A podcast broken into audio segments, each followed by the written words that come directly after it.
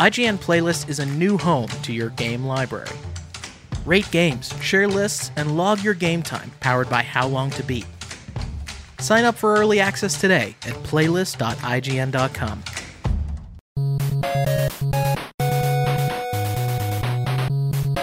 What's up, everybody? Welcome to IGN Game Scoop. I'm your host, Damon Hatfield. Joining me this week are Tina Amini, Hi, everybody. Sam Claiborne.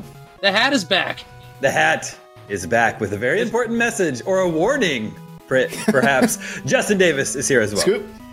And we've got a great show for this week. We're going to flip through the December 2003 issue of Nintendo Power, uh, which is about 10 years after I ever had read my last issue of Nintendo Power, probably. Uh, and it's also getting to be holiday time, so we've got some emails from listeners um, that pertain to holiday gaming traditions. But first, I believe there are some game developers out there in Scoop Nation that uh, listen to and watch this show. So we wanted to let you know about something. IGN and Rogue Games, the publisher Rogue Games, are partnering to produce Rogue Jam, a brand new game jam that's offering exclusive development deals along with $800,000 in total prizes. Rogue Games uh, is actually made up of some former IGN talent. Matt Casamassina, a name you may have heard, and Levi Buchanan both work at Rogue Games now. Um, so submissions are going to be judged on things like fun factor, originality, uh, gameplay, and polish. Submissions are being accepted right now um, until December 31st. You can submit your game at, want to get the uh, website exactly right, roguejam.com. That is But don't don't roguejam.com. type Rouge Jam. Not Rouge Jam. That's a different thing. Whole the different thing. Classic Um, Rouge Squadron. Yeah. And another little bit of housekeeping. Uh, I just want to let everyone know, in case they hadn't heard, of course, IGN turned 25 years old earlier this year. And uh, we've been working on something uh, special to Whoa. celebrate that all year long. Uh, it's our own video game. IGN's first video game, and it just launched this week. It's called IGN 25, the game. It stars our mascot, Iggy Ignacio. Uh, and it's got some great pixel art, and there's lots of fun little Easter eggs uh, from IGN and, and, and gaming in general over the past 25 years. It is entirely free to play with no microtransactions, and you can check it out at the website ign.com slash IGN25, the game, numeral 25. That's ign.com slash IGN25, the game. Please to enjoy. And Such with that- messaging. I know. And with that, we're going to go straight into uh, listeners, listener emails uh, this episode. So let's check in with the listeners. Hey, listeners. Remember, you can always reach us at the email address gamescoop at ign.com, just like Big Tony style. Yes. Uh, of course. I felt And it. Big Tony Style says, My recent Black Friday and Cyber Monday purchases are starting to arrive, and suddenly my gaming backlog has ballooned. I typically don't jump from game to game, so I'm going to tackle the shortest games first. How do the Omega Cops handle a bevy of games, especially during holiday season when you try and wrap up games in the running for the annual Gamey Awards? Because that's what we're all doing. Awards. Mm-hmm, mm-hmm, mm-hmm. I mean, yeah, it is that end of year, you know, rush to to the finish line for all the stuff that you haven't finished. So I guess that's that's a big part of my uh, gaming habit. Um, that's how I get through my backlog. But I actually, I'm kind of the opposite. I actually do juggle games um, at a time. So if I hit a point where I'm like frustrated with something or bored, that's when I'll take the the cue from from my own kind of reference points to to switch over to something else. So I was switching over between like Death's Door and, and Inscryption and Psychonauts 2, which I finished, which was Oh, wow. very good. Yeah, I loved it. Um, kind of wish I spent more time with collectibles before I finished it, but that's a Oh, whole other not- conversation. You can't go back, I guess. It's good. Um, yeah, I mean, you you can you can sit in the world, but I just feel like because there aren't a lot of like missions left, there's some like random little side missions, so you can go back through. But I like to have missions that push me through, um, where I'm side by side doing collectibles. So I wish I kind of did them more in tandem. Uh, I lose some of my momentum that way if I get through the final chapters of a game. But yeah, I'll, I'll just juggle back and forth. Like if I get tired of one, jump to the other and try to multitask as much as possible. Sam, Yeah. how do you manage your quote unquote backlog? I mean, it's going to sound strange to say it this way, but it's in the order of how excited I am to play those things. Like I totally Mhm. procrastinate on the games that I, but that's that's a difference between me and probably a lot of listeners is that like there's games that I feel obligated to play, and they're usually really cool, and they and and I end up liking them, but they're not games in my normal wheelhouse, and I have to challenge myself. That would happen for um, certain types of genres, right? Because I want to like I, don't normally play, uh, for instance, racing games, but I should absolutely be playing Forza because people love it, and it's a, a it's a popular topic, and uh, I did like it. I, I played it, and I was like, this is great. And I can't wait to play more of it. Um, but I still then in that time, like other games came out that excited me a lot. So I was like, well, I can't put down Guardians. You know, I'm really excited about that, and I, I was playing other games too. So then I have to. Uh, then that gets further and further back in my log. But it's totally like, Mhm. you know, I, I there's enough out that I'm interested in that I want to get through th- uh, as much as much of that as I can, and then you know what I have to play, which is always really fun and educational. And Justin, I know you don't often finish games. You basically just play them until you feel like you're you've gotten enough out of them, and then on to the next thing, right? Yeah, I mean, if you're me in 2021, apparently you just throw your backlog into the trash and do nothing but play Halo all night every night. Mhm. Yeah. Um, no, I mean, I don't. Um, I don't feel a sense of ever since I became a dad, uh, which it's been a long time now. Like my kids are, my oldest one is seven. Um, no, no shame about putting a game down anymore. I have this much time to play video games at night, and I don't want to spend it playing anything except whatever I'm most excited about or most energized about, or the thing. Like, there's no sort of forcing myself to slog through a game to completion. Like, nah, nah, nah. Like that time is very precious to me and um, you know whatever is going to sort of maximize my fun and enjoyment for that evening that's that's what i'll play Mhm. And and plus like the, the type of game that i like you know dwarf fortressy minecraft factorio kind of games like Mhm. y- you know they're endless like you can play them for as long as you're sort of wringing fun and enjoyment out of the puzzle of of what Mhm. you want to build in that game and so it's even a little bit different for like some of the types of games that i'm drawn to or less sort of you know you're going to put in 10 hours into a narrative narrative adventure anyway Mhm.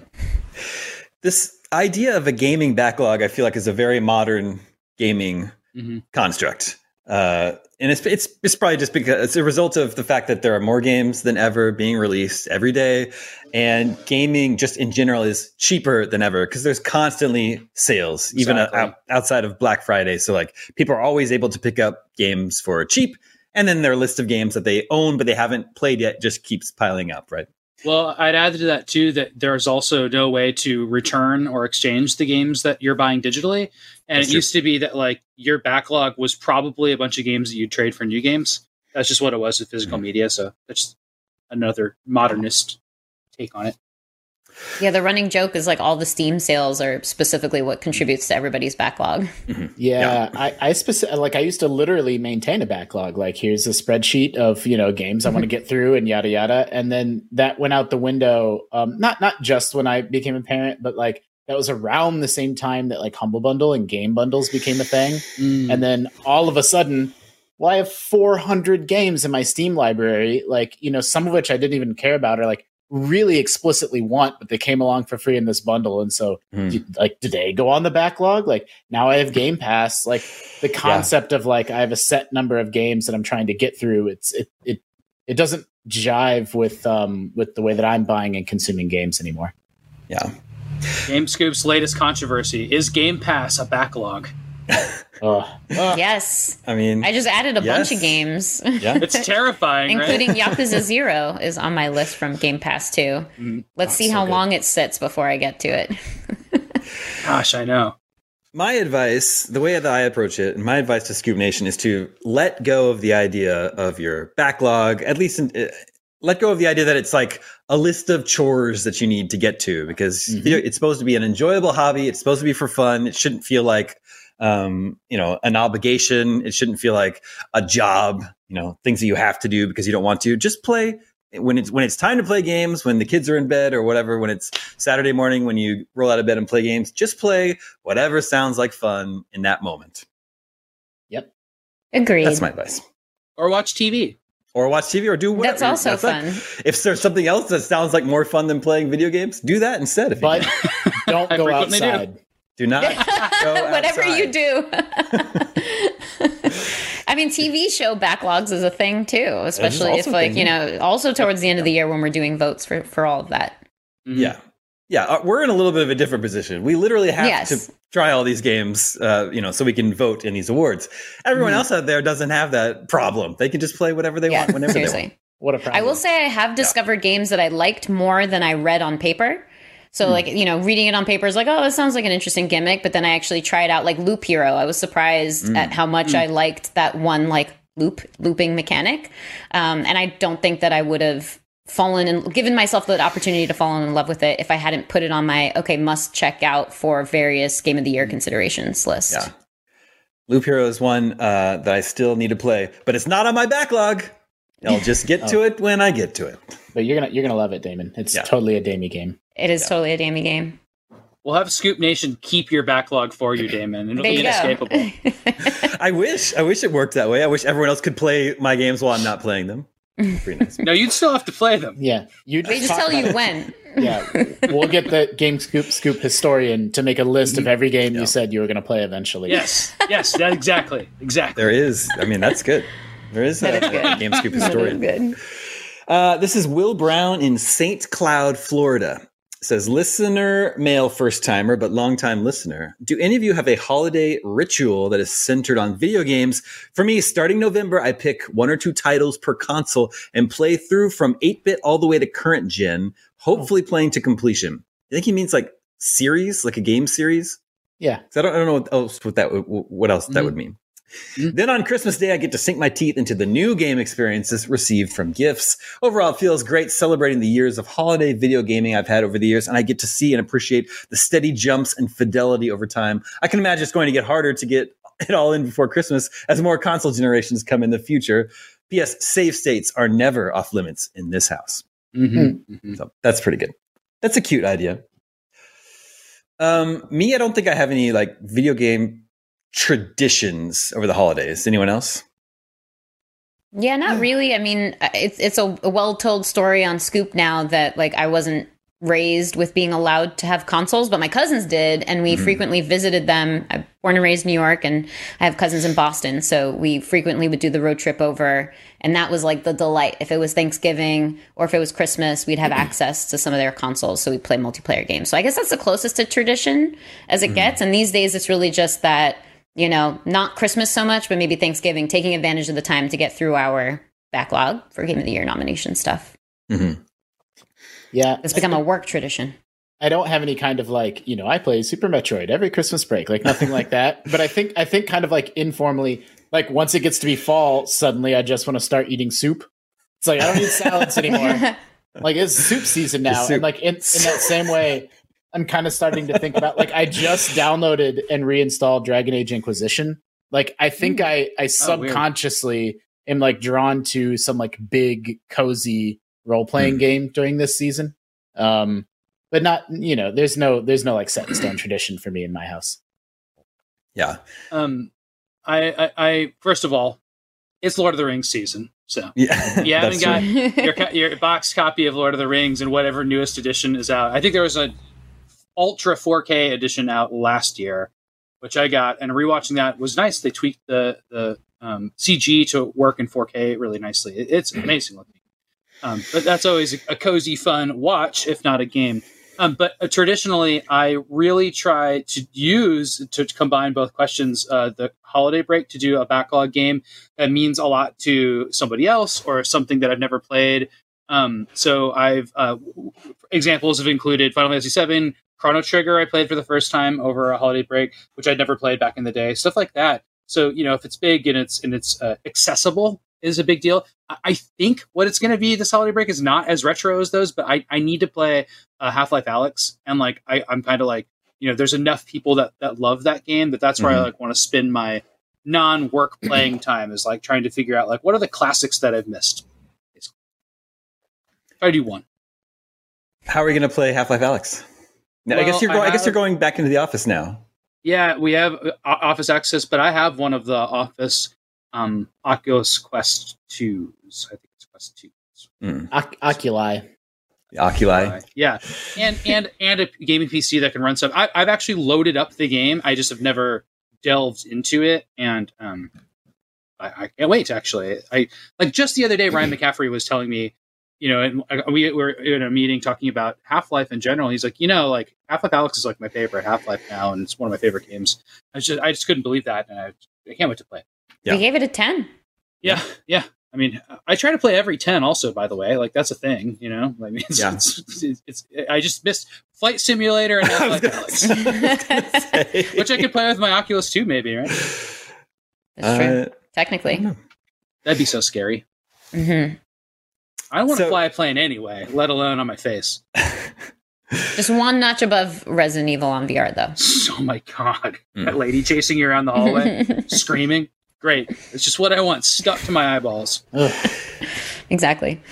I do have a lot of good memories of getting games for Christmas and then like playing games with my cousins uh, over Christmas break. I got the NES the first Christmas that it was available widely, which I believe is 1986. And then I remember I had I had the pack in you know with Rob the robot and the the Zapper, so I had Duck Hunt and Gyromite, and I also had Super Mario Brothers. But Sam, I think we were talking about this one time. You think that was sold separately? Super Mario Brothers Yeah. wasn't included in that pack. Yeah, that's right. You would have had a well. I'm not sure. So the Rob the Robot pack was a standalone without even a Zapper in it.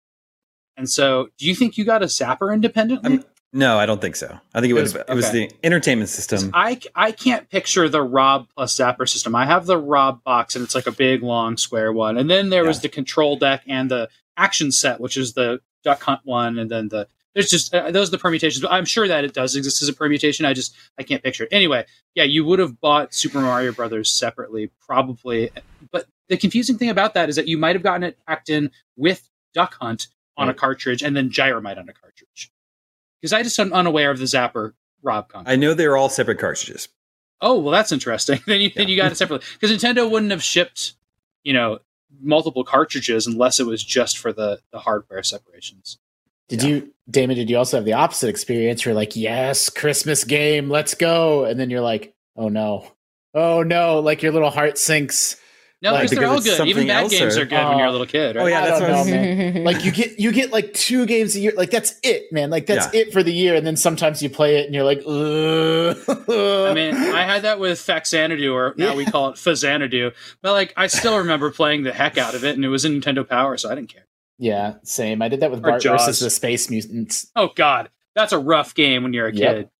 And Yeah, and I of d- course, no. I mean, uh, you know, I got uh, Fester's Quest for Christmas one year, but I, I loved that. I didn't even know that that was actually a terrible. Exactly. Kid, Yeah. Kids don't know games are bad. That's yeah, true. Yeah. That's true. I got. I know I got Karate Champ uh, for NES, and Sam, that would be a really early NES game. Do you think I would have gotten that in '86 also? I'm surprised that you had an 86 NES actually. I know. Uh, well, Rob so it soft launched. In, it soft launched in '85 in New York and LA. Yeah. Yeah, so there would have been hype by then. Yeah. I didn't get mine until the, the, the Power Pad was out, but I'd played it at Hmm. friends' houses and stuff like that. Um, yeah, yeah, you would have got that in '86. It's crazy, but it's And a black box game, so you had all black box games, those really early ones. Well- well, no, what is it? No, no, Karate no. Champ? Kung Fu is Kung a black Fu box is the black box. Karate Champ Yeah. is that like maroon with a It's- yellow well, logo on I think it's bluish actually, but yeah. Uh, and playing it today is crazy because there's lots of voice samples in it, and it was like a super early NES game. And I is sure I it didn't is it a appreciate port that. of a arcade game. of an arcade game? yeah, true. I don't know Um, the karate games very well. we should do a top 10 karate games.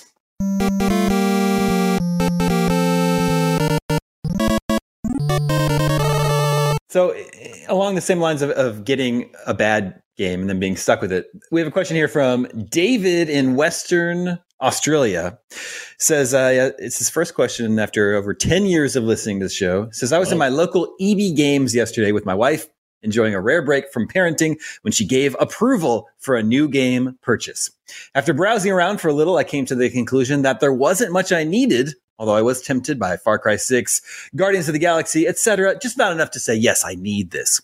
It made me think back to being a young teen in Scotland and how I could spend an hour searching through shelves at game, reading every game box and truly exploring what was available. Now with so much information available and so much gaming content, I generally scan a shelf and know what most games are and how they were received pretty quickly, meaning I no longer discover games the way I used to.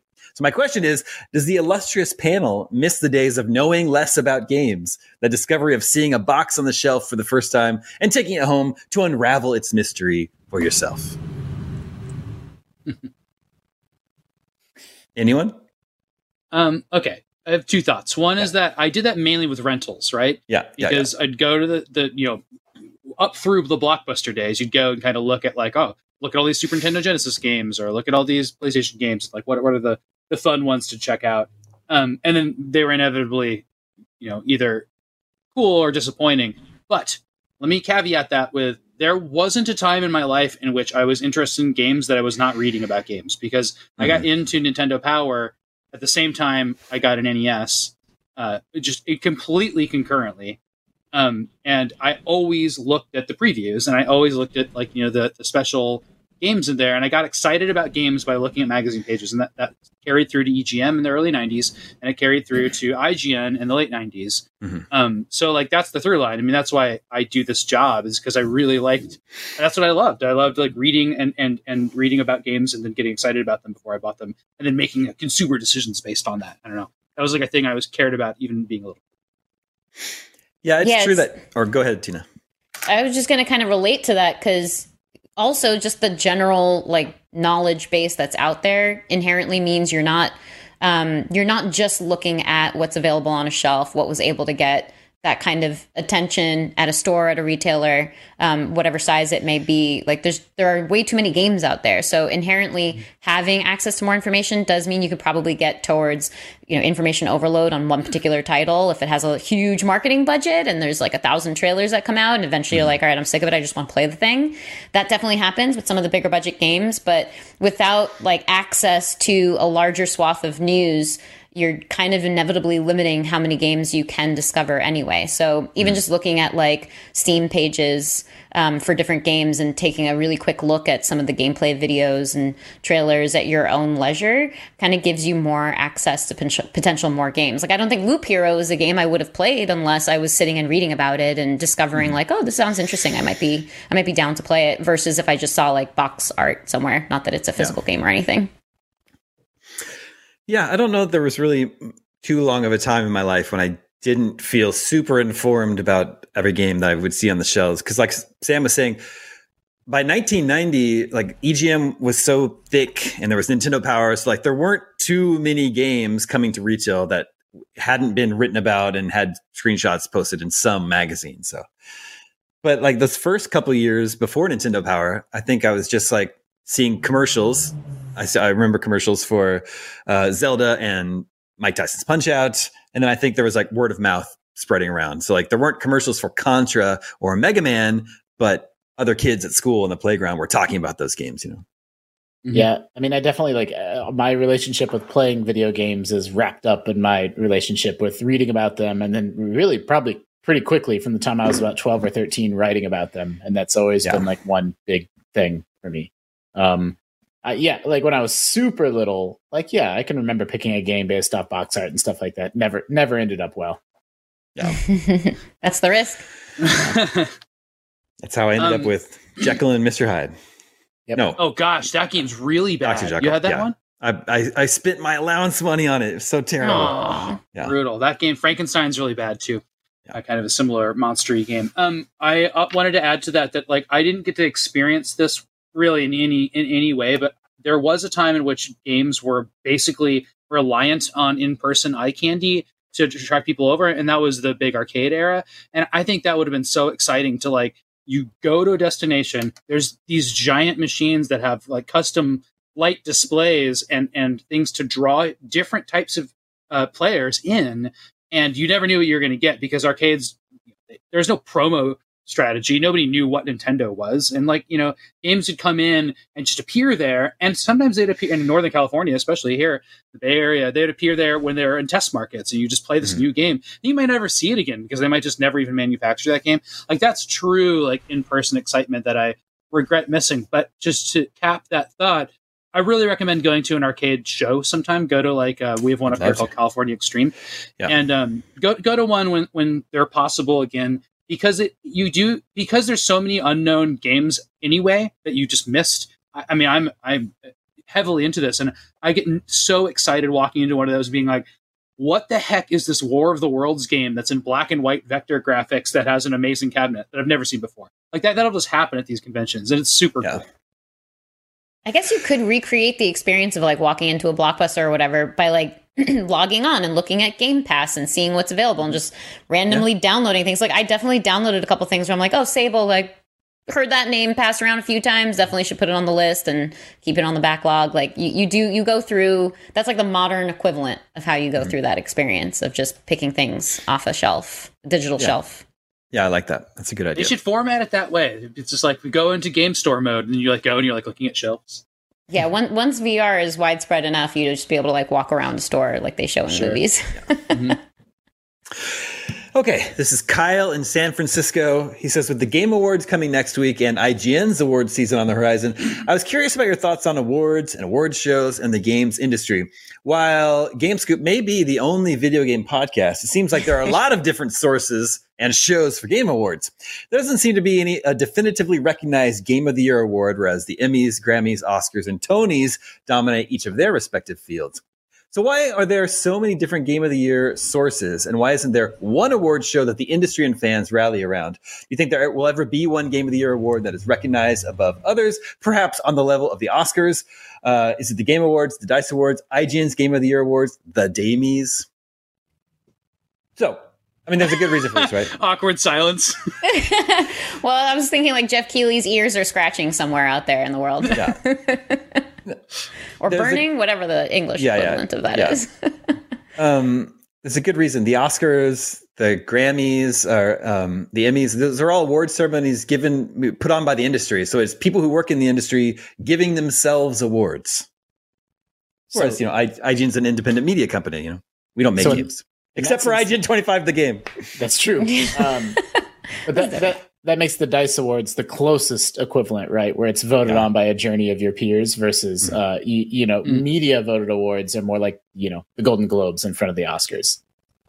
And every media outlet does their own, you know, irresp- even from an entertainment standpoint, like irrespective of the formal official capacity ones, they'll do their own end of year stuff too. And I kind of always see it as like, I think it's good that there are multiple ones. I'm sure that from, you know, just a general audience standpoint, there's got to be a level of fatigue involved in that too. But, mm-hmm. you know, what you would generally do is pick the outlets or maybe the bylines that you most associate with and kind of follow that around. Similar to reviews, you know, like for when you're looking around and reading people's reviews, you might read several of them. You might not agree with all of them. There might be points that you allocate from reading a few of them and you can kind of arrive at your own conclusion that way. So it's it's useful as like a recommendation system. If you can if you look at a couple of words and like, oh, if several of these outlets that I follow recommended Sable for variety of categories, maybe that means I should check it out. And that's like a, a kind of a crude system that you can use rather than giving it too much weight, I think is the trick.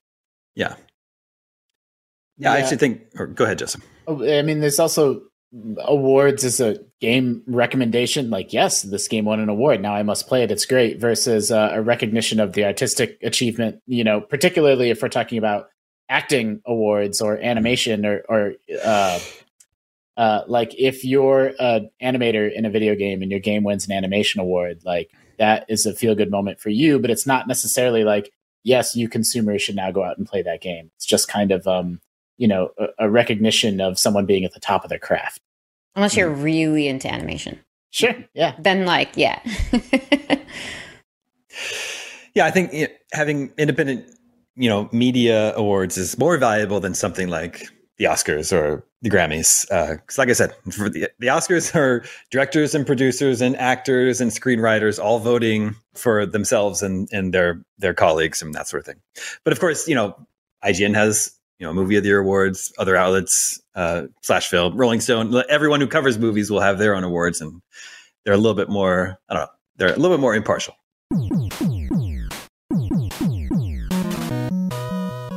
I'm going to share my screen now.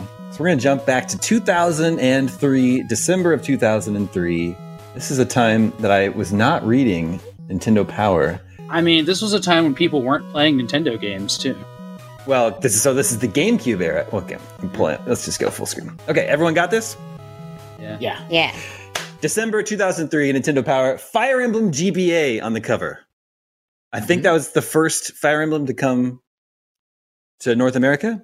Yeah, I mean, it was Intelligent Systems' big follow up from Advance Wars, and you know, for a hot second there, they were alternating between the two before before Fire Emblem seemed to win.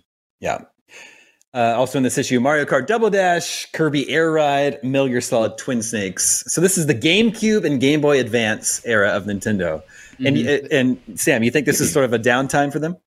Yeah, I mean, I, I remember reading IGN frequently during this time, and you know, the IGN Nintendo team had it real hard.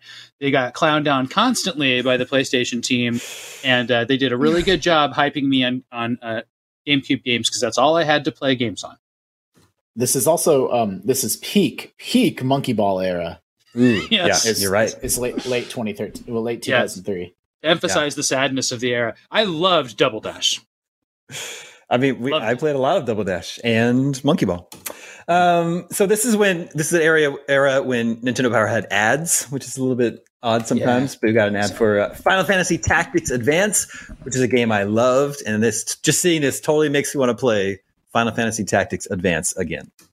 And they're pushing art is subscriptions. They're pushing subscriptions. Uh, if you subscribe, you can pick your own player's guide uh, from Mario and Luigi Superstar Saga, Final Fantasy Tactics Advance, or Mario Kart Double Dash. And I A think print that's guide so for a racing game. Sure. A print Sure. guide, yeah. You need to know how to play, Sam. That's Uh, crazy. Justin, can you shed light on this? This is an ad for Magic: The Gathering Super Series. Does it, do you, were you playing Magic at this time? Uh, I mean, I was in and out my whole life. I don't I don't know what this is. This is probably like the junior like they had a farm league for their pro league. Yeah, it says it's for players 15 or under. Oh, no, I don't know what the junior I mean, it, it says like prize pool, college scholarships. Yeah. So no, I don't know this explicitly, but this was in the peak of like Magic's power and like it was like an esport before esports were a thing. It was on ESPN when there were these giant prize pools and they had a pro league. And so it sounds like this is some kid's version of like a farm league for that, but no, I'm not sure. Yeah. Hmm. Well, it's pretty cool. Magic the Gathering ad in Nintendo Power. This is an ad for a uh, clone trooper statue. A new, I guess this is like a Hasbro line of Star Wars statues because they've also got Chewbacca and Skywalker. And so, what 2003 would be after um, Attack of the Clones? Hmm. Is that right? I guess Sound it's about right? between that and Sith. And Sith, yeah. Because Sith was 05, I want to say. Uh, some pretty good letters in the uh, player pulse here. A letter from oh, letter art. Peg Leg Tricky said in Super Mario Advance 4, Super Mario Brothers 3 for GBA, can you choose between Mario and Luigi? I remember in both of the old versions for NES and Super NES that you could only be Luigi if you played a two player game. You can have a two player game in the GBA version, right? Nintendo Power says Luigi is in Super Mario Advance 4, Super Mario Brothers 3, and you can play as him two ways in a two player game and in the new one player e reader card levels. Oh boy, that's so complicated. Yep. There's so much going on there. You have to buy the e reader card and then scan it, and then you can just play as Luigi in a single player game. I love the amount of times that my brain flashes on those old GBA e-reader cards is so frequent. Like, because it's the weirdest thing of like this physical device that you would you would swipe cards, like you swipe a credit card, and then I it know. would it would do stuff in Game Boy games. And like there was a there was a WarioWare, there was a Mario Party, and they made there's Super Mario World levels that nobody on earth has ever played because they came out 10 years after Mario World in the GBA version and you had to swipe a card to play them like it's it's completely insane. Um, it is insane, and they talk about I it a used an little bit more. e-reader this week. Really? Yeah. To do what? What did you unlock? Well, we are, you know, it's for a, a project for IGN, Okay. but uh, I was uh, uh, just making sure they were working because I was going Hmm. through a bunch of our library stuff and I found a couple cards in e-reader. I was like, I've never even messed with one of these before. I look and I at it, see how they work too. They have like a little barcode basically, and Yep. a camera reads it. It's like a QR code. I like I, I look at it on eBay all the time. Like the the amount of times that I like I'm hovering over the buy button. I should just do it. It doesn't look like a Nintendo device. It's like clear gray Mm-hmm. plastic, and like the e-reader logo doesn't look Nintendo-y. It looks like a fax machine from 1998. Yep. Very strange. It's awesome. uh, does everyone remember the Ubisoft game 13? Yeah, oh yeah. Cell yeah, it comes shaded up in 20 shooter questions all the time. with David Duchovny uh, providing his voice. I think. Uh, I did remember that. A, a question from Catherine says: Is Ubisoft's game pronounced X I I I or eight? I would really like to know because it looks like an awesome game.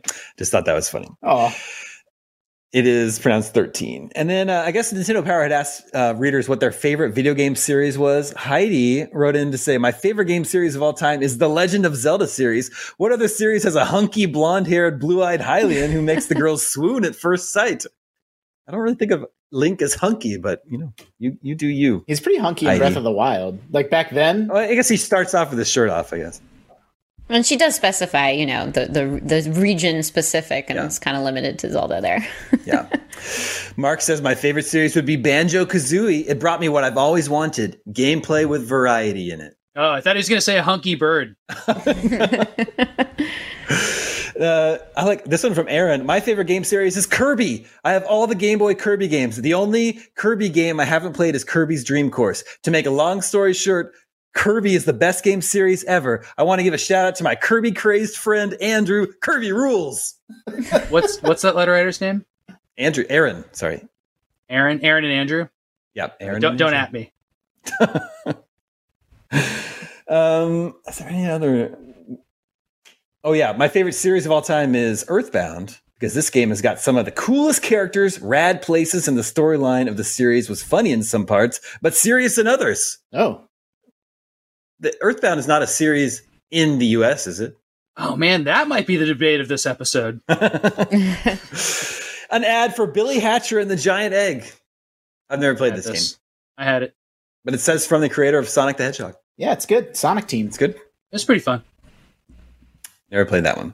Some more album art, and uh, including some Nice. particularly funny ones of Link doing other odd job, odd jobs, uh, including being a salaryman and being in Dragon Ball Z. I guess. Okay, Beautiful Joe. the power charts: top selling Nintendo GameCube games. Number one, Soul Calibur Two, Mm. followed by Mario Golf, Toadstool Tour, got Madden in there, F Zero GX, Super Smash Bros. Melee. It's interesting to see a Mario Golf game outselling Smash Brothers. Mm. And then the player's choice games, there's an asterisk, player's choice, but it says player's choice, uh, courtesy of the Nintendo Power crew. So Oh, this is just what the, the editors like are looking forward to at the time. Beautiful Joe, Final Fantasy Crystal Chronicles, Mario Kart Double Dash, and Billy Hatcher and the Giant Egg. Beautiful Joe is um it's not literally the first, it's one of the first games I can remember writing a review for. Wow. for I wasn't I wasn't being paid at the time. I was working as a volunteer writer for a for a fan site, like a lot of kids were at the time. Yeah. I think Good that Soul and Calibur has Link in it, right? That's Yep. the one, right? That's the one. Yep. And then under Most Wanted, it's Tales of Symphonia. Justin, did you play that one? Yeah, that was the Is only is- it's the it's the first Tales game and that's the only one I've played. Isn't there a new Tales game like out this year that people like a lot? Yes. Uh, Arise. Tales of, Of Arise, yeah. Yes. It's interesting. Metal Gear Solid Twin Snakes, Resident Evil 4, Killer 7. Ooh, they're going to be disappointed, I think. And Harvest Moon, A Wonderful Life. I Here's like a Killer Walmart- 7. You like Killer 7? I thought people didn't Yeah. like it. Okay. Uh, a Walmart ad that's a little unusual. It's a, a little man standing on top of a giant GameCube What? and it says 1492 Columbus declares the world is round. 2003 Michael disagrees. oh wow, interesting. I What? don't because it's a cube, but like I don't know. I don't. Because there's understand another dimension to it. it's also not like- round, but Objectively false, Michael. Like I don't know. yeah, I don't Why, know. why is why is Walmart doing that ad? yeah, I don't get it. Like, hey, Walmart, you want to uh, uh, buy an ad about Nintendo in our magazine about Nintendo? Seems Yeah. a little circuitous there. We're gonna hear from Kmart a little later in the issue. Uh, the Okay. Game Boy best-selling Game Boy lips, uh, list is Pokemon Ruby and Sapphire, Donkey Kong Country, some Dragon Ball Z game, some Yu-Gi-Oh game, Disney's Finding Nemo. Not, nothing really too uh, uh, exciting in there. But under the Player's Choice Game Boy list, it's Final Fantasy Tactics Advance, Fire Emblem, Mario and Luigi Superstar Saga. Better games in there. Dude, look at how wait, go back. So the GameCube came out 2001, so it's 2 years old. Yep, And look it's $99 at I know. Walmart. Oh, I know. that makes my Yeah. heart hurt. I know they had to drop the price that much. I, I, but I think it was only two hundred at launch. I want to say. Oh boy. What a steal. I mean that Yeah. you- Look, it probably Yeah, costs you $99 to buy a GameCube now in 2021. Yeah, probably. Um, under Game Watch, uh, for like previews, they've got Tony Hawk's Underground, Prince of Persia: Sands of Time, True Crime, Streets of LA, Donkey Konga, Star Wars: Flight of the Falcon, which I thought was how did I not know about this game? But it's a GBA game. Oh. and then oh, Ultimate Card Games. And then, of course, the deal of the century, a little news bite. If you haven't bought a Nintendo GameCube yet, now's the time because Nintendo recently slashed the price to a suggested $99. incredible. Mm-hmm, Um, let's see here. What else is in here? Oh yeah, GBA goes wireless. Sometimes the most challenging part of connectivity is getting connected. Nintendo took a giant step to make that easier by revealing a wireless accessory for GBA that will take the place of the GBA Game Link cables. The device, still unnamed, uses high-speed RF technology developed by Motorola and will be introduced early next year in Japan with two new Pokemon games for GBA. No release date has been set for North America at this time. We'll keep you posted. Is this just for out? wirelessly connecting to to another game Game Boy? Yeah, I mean, it says it's replacing the link cable. Like you'd Yeah. you'd cable Game Boys together, like trade Pokemon and and you know play Mhm. games against each other. But I don't I don't ever remember this thing. That tech was definitely built into the DS, although the DS also Yeah. just had Wi-Fi. Maybe that wireless adapter never came out in the US. I'm not sure. Uh, but here's another bizarre peripheral that apparently Nintendo released in China. It says below is a photograph of a very cool and very different gaming device from Nintendo. What looks like a big, big controller is actually the IQ Player, a new gaming system that Nintendo is introducing in China. The IQ is a controller and console in one. Games are copied onto memory cards at retailers and plugged into the IQ like a GBA game pack would be. The system is compact and inexpensive, selling for the equivalent of 60 US dollars. The IQ was designed to play translated versions of Super NES and Nintendo 64 games and new games that will be de- developed for the console in China by Chinese development teams. We think Nintendo's designers deserve a big hand. I didn't know it played Super Nintendo games. Yeah, well, so you you were you've heard of this thing before? Well, Yeah, I mean, I, I was aware that it was like a Nintendo 64 effort in China. I didn't know it was a controller with a console in it.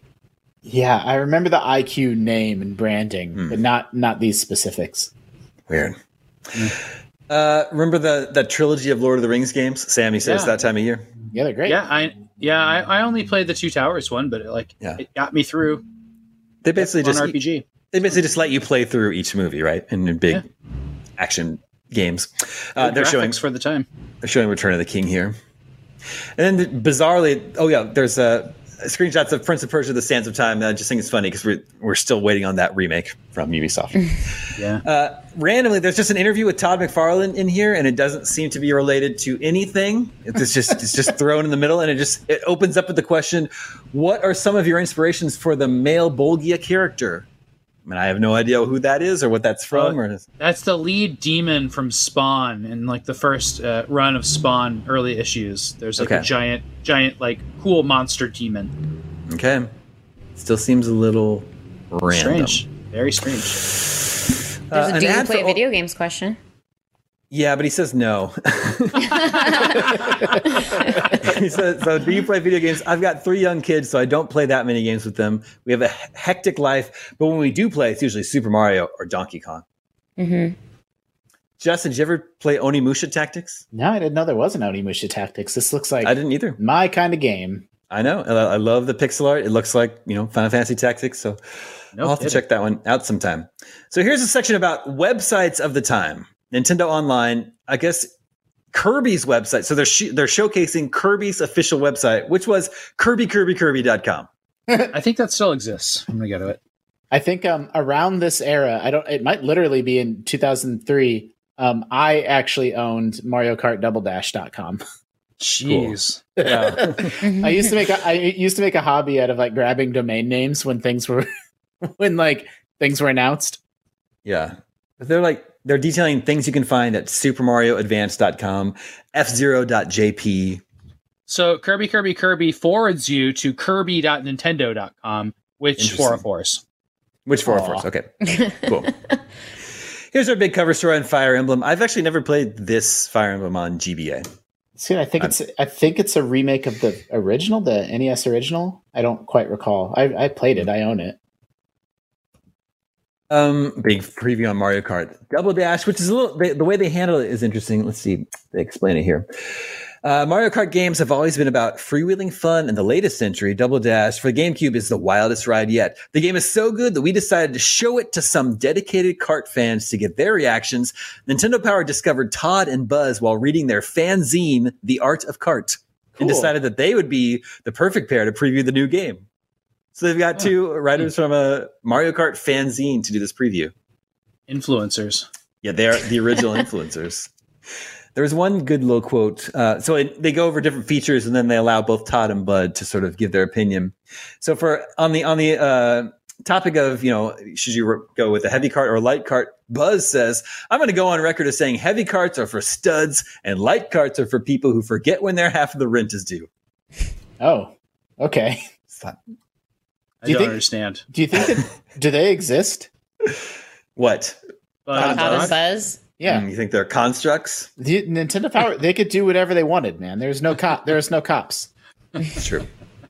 It's true. And then they're having a giveaway for this T-shirt, this Mario Kart Double Dash T-shirt, but it's just the front is black with some tire tracks on it, and then the Oh, I back hate it. there's a, a very small image of either Mario or Luigi.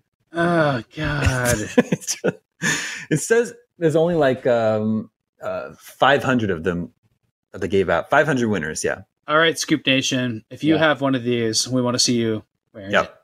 Yep. Yep. Yep. We want you to model it for us. Uh, Mario Party 5. Is this one of the good ones, Sam? Hell yeah, it's one of the good ones. Okay. Peak peak Mario Party. Peak Mario Party. Okay. It came with a microphone. That's cool. That was- And then their uh, their spread out their their poster spread was just facts about Mario Party 5 and then a Mario for President poster. nice. I like this poster. It's a Beyond Good and Evil ad. That's a great game, but it's also Mhm. interesting since it's an ad, you have they they've got the PlayStation and Xbox logos in Nintendo Power. Which is kind of interesting. Okay, this is a totally bizarre feature. I guess there was a Kirby cartoon. yeah, yeah, there was. Okay, Right I didn't at know. It was on Fox. Yeah, at the same time that Pokemon was on. A little bit after, maybe. So this says on October 13th, Kirby Air Ride started tearing up the skies with new action for the Pink Powerhouse. This issue, we're continuing our sneak preview of fall TV episodes that will reveal the game's backstory. So is this a pre? Is are they? Are these like images from the cartoon? Because it's like several pages long. For some reason, I think that that's like a, a manga version of the anime, and I don't know why they're doing it this way. Yeah, they like made a comic book out of it using still frames. Yeah, it's but like they show a lot of it, so I don't know. It's just I didn't even realize there was a Kirby cartoon. Yeah, yeah. Short. I also didn't realize there was a Masters of the Universe game from 2003 for Xbox and mm-hmm. GameCube. I don't know why they had to put interactive above the screenshots or below the title. There's a preview of Metal Gear Solid Twin Snakes. Is this a good one, Sam? I never played this version of it. Uh, hold on. So this is the Twin Snakes. Is They It's a remake. remade they remade Metal Gear Solid, but I only always like for only a couple years after it came out. yeah. Well, so wasn't Solid like 98? So it'd been well, like it- five years. It's it's. I think Silicon Knights worked on this. Yeah, that is exactly right. And that's why there's an Yeah. interview with Denis Dyack. And Yeah, listen to this. This is how the interview starts. Denis Dyack says, I'm sorry we don't have much time. Nintendo Power says, no problem. We'll keep IGN waiting. What the hell? That's amazing. Why That's is So that, good. Why is that in print? I'm so proud right now. That's so amazing. Um, yeah, so uh, I did play this. Uh, this is this is the only real version of Metal Gear Solid that I played. It's like as a little bit confusing. Uh, the whole game's confusing, right?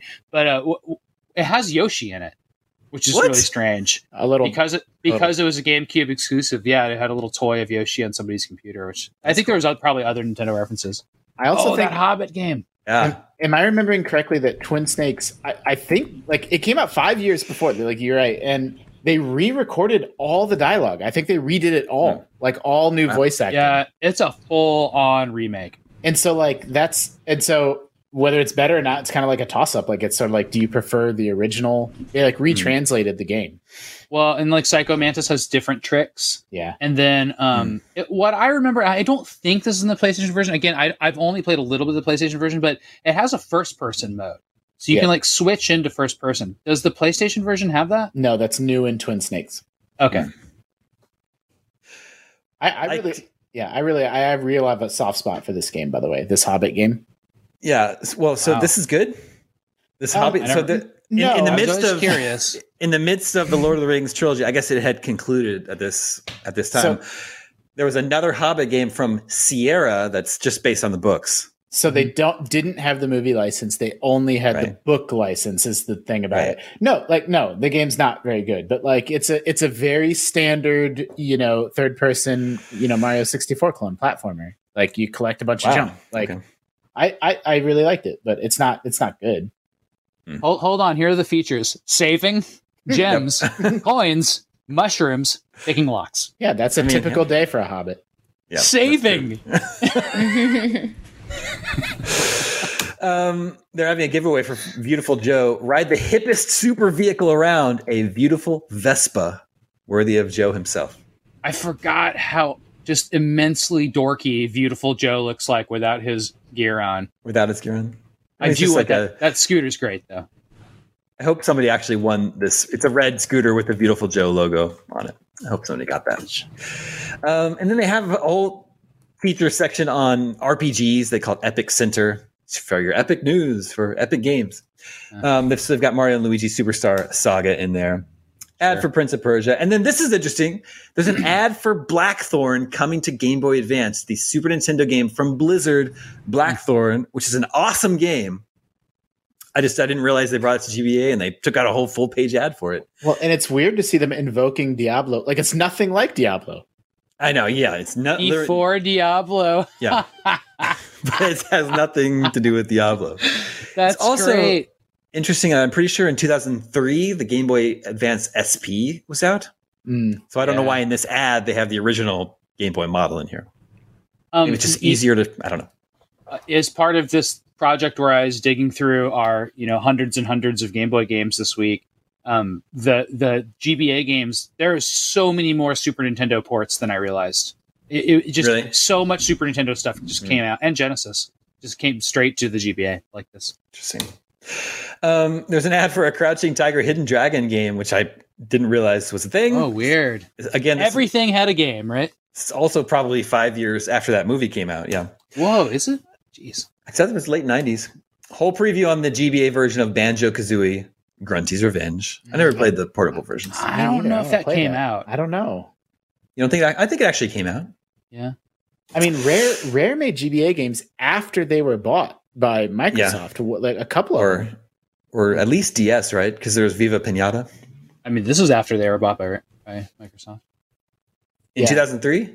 They're already Yeah. gone. Yeah, after Star Fox Adventures, they were out. And that was a, Not like a only did it game. come out, but IGN gave it an 8 out of 10.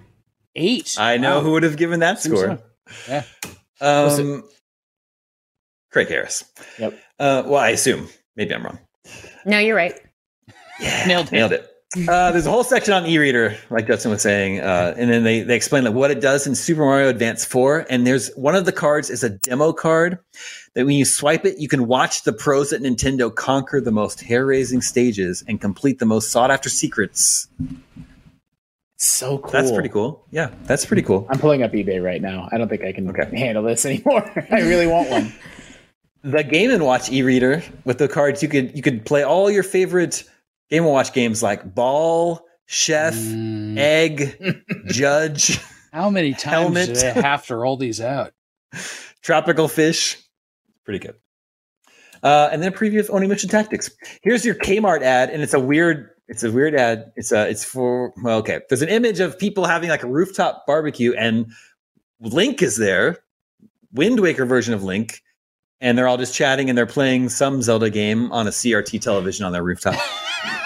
and it says your link to adventure. Purchase a Nintendo GameCube, and you'll get the Legend of Zelda Collector's Edition disc featuring the Legend of Zelda, Zelda 2, the Legend of Zelda Ocarina of Time, Majora's Mask, and the Wind Waker demo. Look, clearly everybody's having a good time talking to each other, and Link is talking to nobody. It's just a thing. It's like- They're all like, oh, like they're all trying to like Yeah. avert their eyes. Don't make eye contact with them. but do you remember this collector's disc? Did it have all of those original games on it, and then and then a demo of Wind Waker? Yeah, it's amazing. Okay, I, I, Yeah, I, I missed that one. there's- That's pretty cool. there's two collector's discs. Discs. One of them had the, uh, the all these games on it, and then the other one has the Master Quest for uh, Ocarina of Time on it. Yep, They're, and that's, they're that's fantastic collections. and now that's incredibly valuable. By the way, Wow. Yeah, they're amazing.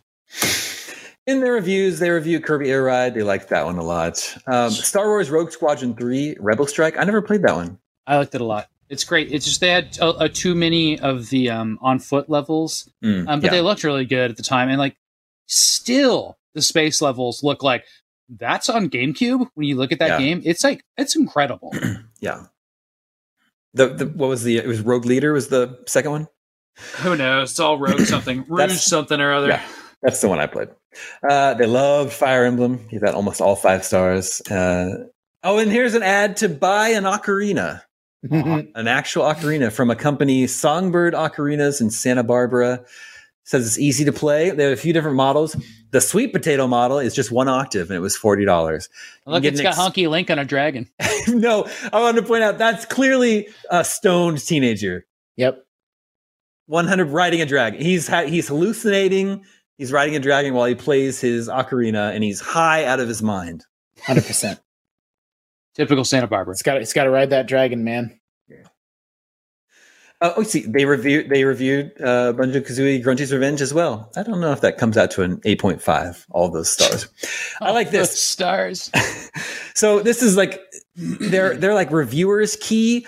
This is so crazy when this is how they tried to let you know whether your taste would line up with their reviewers. Oh, They that's listed- so cool. they've got 10 different game genres represented by a different symbol and each reviewer listed the symbols in order of preference in, in like so like the first symbol is like their favorite genre and the last symbol would be their least favorite but they're so small and like who's going through like try and okay so alan let's see he really likes rpgs and then sports games and he doesn't like what is it fighting games you have to do that for each one I think We that's could- clever though. oh my We gosh could have done it with words, I think. I think so. For each person, just say there are three different genres that they liked. Yeah, That Their top three. yeah But I do think we should do this, uh, Tina. Let's have every reviewer at IGN do this exercise. I love it. And that's it. Next issue, they've got strategies for uh, Mario Kart Double Dash, um, more on Superstar Saga, 1080 Avalanche, Beyond Good and Evil, Sonic Heroes, Freedom Fri- Fighters. And that is the December 2003 issue of Nintendo Power. I bought an e-reader, by the way. Right? Oh, really? Already. Yeah, but but no cards yet. So you- How are you even going to source the car? Oh, I bet you can just print them. Well, yeah, I don't know if they can be pirated. The, the cards are actually more expensive than the e-reader. So um, I, I, I guess I've been uh, hoisted on my own petard on this one. You don't Well- think you can? I bet you could figure this out somehow. Yeah, When- I'll, I'll look into it when I'm not uh, on a show. I, I do. I really do think it's like a QR code thing. I don't think there's metal inside the cards or anything. I think it's magnetic. I think it's a magnetic strip you swipe. I mean, you're the one that just messed with one. Yeah, that's why I'm thinking. Like, I think I saw little dots of white and black like along the edge, but Mm. yeah, maybe there's like an pr- proto NFT reader or whatever. In it. NFT. No, what are they I- called? Perfect. But not, dude, not, it's, not fungible tokens. What is it called in? Um, yeah, the uh, Amiibo. The amiibo. Um, Mm. Yeah, that's what I was just gonna. I was gonna make that same connection. Is it's like proto amiibo tech? near field communication, maybe NFC. Yeah. Yes. NFC, yeah, near field Yeah. communication. Good for you. Well, when, oh boy. when it arrives, Justin, you can do some show and tell. Mm. Yeah, but I don't have the cards. I just have the plastic. it's okay. I'll figure it out.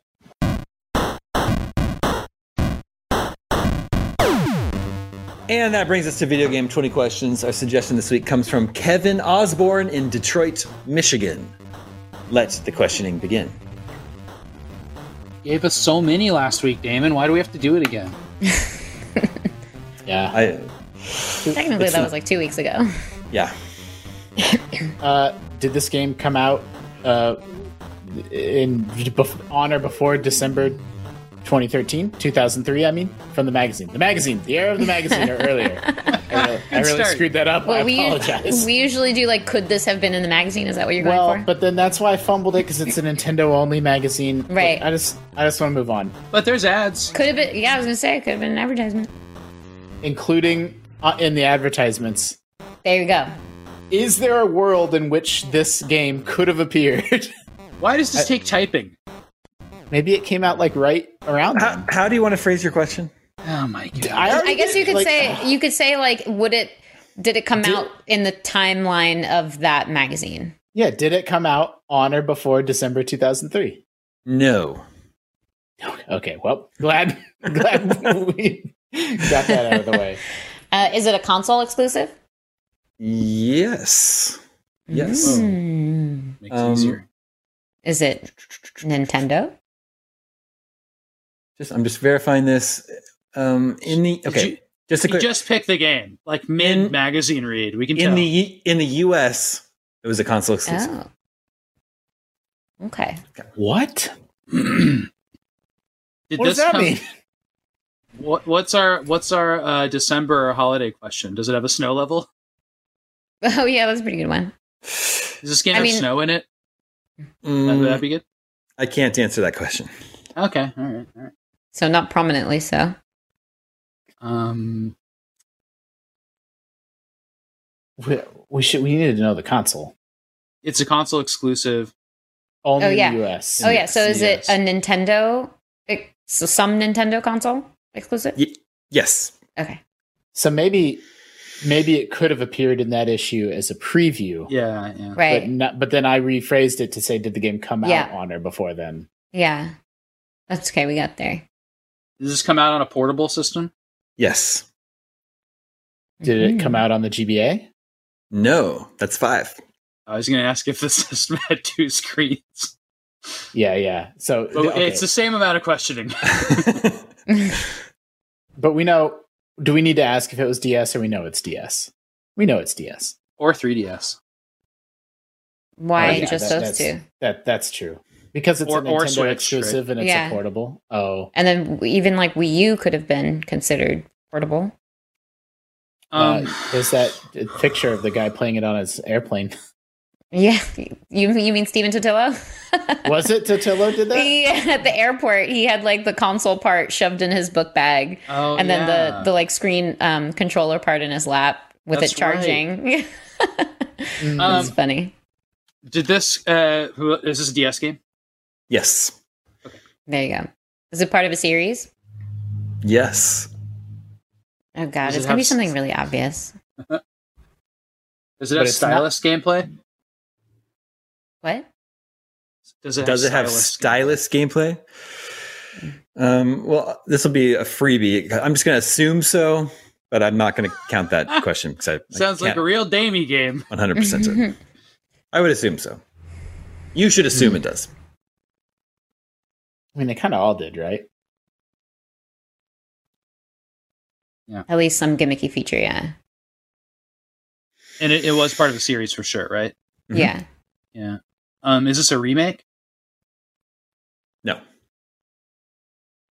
See, so, but we know it's not. Well, we don't know for sure. It's unlikely to have been made by Nintendo since it's not a platform exclusive overseas, only in the US. What does that mean? How does a DS game come out on some other system? I mean, don't so so I called it. I framed the question console exclusive, so that could mean like the Mm. DS only. Like it could have Mhm. re-released. Mm-hmm. Like it could be a mobile or a PC game also, or something like that. Or like it could even be on Switch for all we know. Mm. So technically, with the way that I phrased the question, that could be accurate.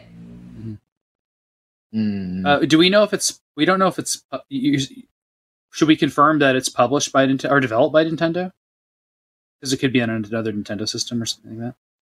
So that's kind of the question. Like Justin saying, he assumes Yeah. it wasn't if if we didn't get the clarity on the Mhm. exclusivity bit. Ugh. Should we just ask it? What are we Sure. at, Damon? Seven, Eight. eight. Yeah. Go ahead, Was this game made by Nintendo? No.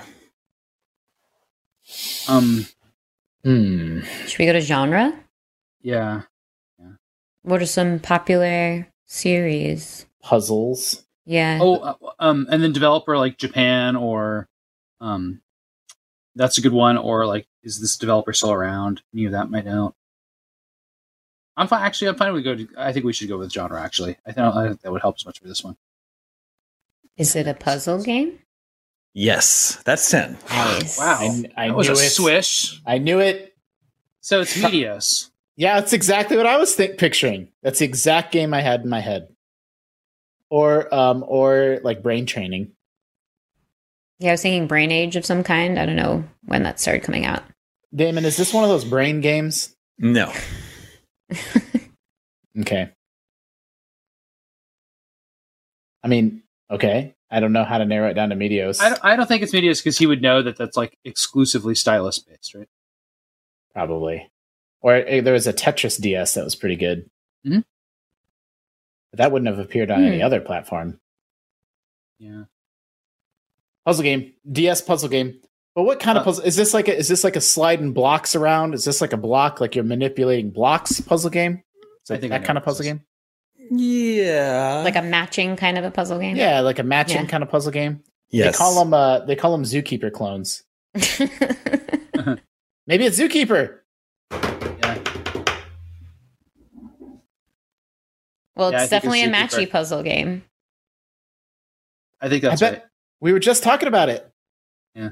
What was it called? Was it just called Zookeeper? Or I think it was called Zookeeper DX. Is this Um, game um are you, are you matching animals in this game? yes. Oh, Yeah, but I I don't I don't know We the don't know the exact name of official name? It's, I think it's I, I, think, think, it's it's just Zookeeper. it's either just Zookeeper or it's Zookeeper DX. DX. I know. Maybe it's not. I don't know. That's in my brain for some reason, but I don't know if that's right. let's Is it with the- Zookeeper. Yeah. Is it Zookeeper? Yes, it is. Nice. 14 Is- questions. Wow. Is it just called Wow. Zookeeper? Look at this. It's just Zookeeper, yeah. Okay. Oh, this looks cool. It looks Yeah. like the. It's, Look it's at very it. similar. And yeah, we Yeah. have we have this old footage on IGN. Yeah, it There was it great. is. It- it- Amazing.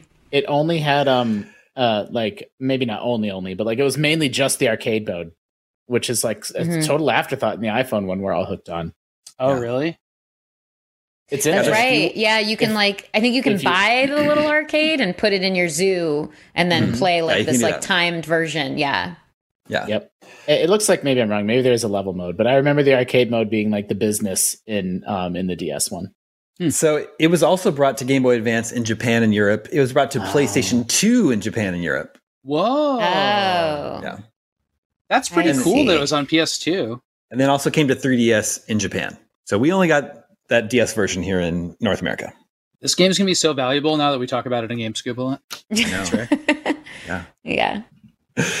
Nicely job. Thank you for the suggestion. Let me find your Very tricky. That was very tricky. Kevin Osborne in Detroit, Osborne. Michigan. I thought that was very clever. Mhm. Uh, listeners, choice. if you have your own suggestions, make sure to email, email them to me at the email address gamescoop at IGN.com. And that is all the scoops that we have for you this week. Thank you to Sam. Thank you, Tina. Thank you, Justin. Thank you to Mariah working behind the scenes to make this episode possible. There are only, well, I think, well, one, one more episode until the Damie Awards now. I don't know how we found ourselves at this Ooh. time of year already, but it's here. Wow. It's upon us. That means I have a lot of work to do. Oh, gosh. Okay. s- Same with us, apparently. Yeah. Mhm. Through that backlog Yeah, of for all sure. the Damie games. Not a backlog. I leave you this week with a brand new song from myself. Somehow I found the time to write and record a new song with two kids in the house. It's called 1995, and although I'm releasing it during the holidays, it isn't a Christmas song and isn't directly related to my song 1985. This one describes some happy memories I have from summer 1995. It's available now on Spotify, Apple Music, and wherever you like to listen to your tunes. As always, thank you so much to listening to the stuff I make. My name is Damon, this is IGN Gamescoop, and we're out.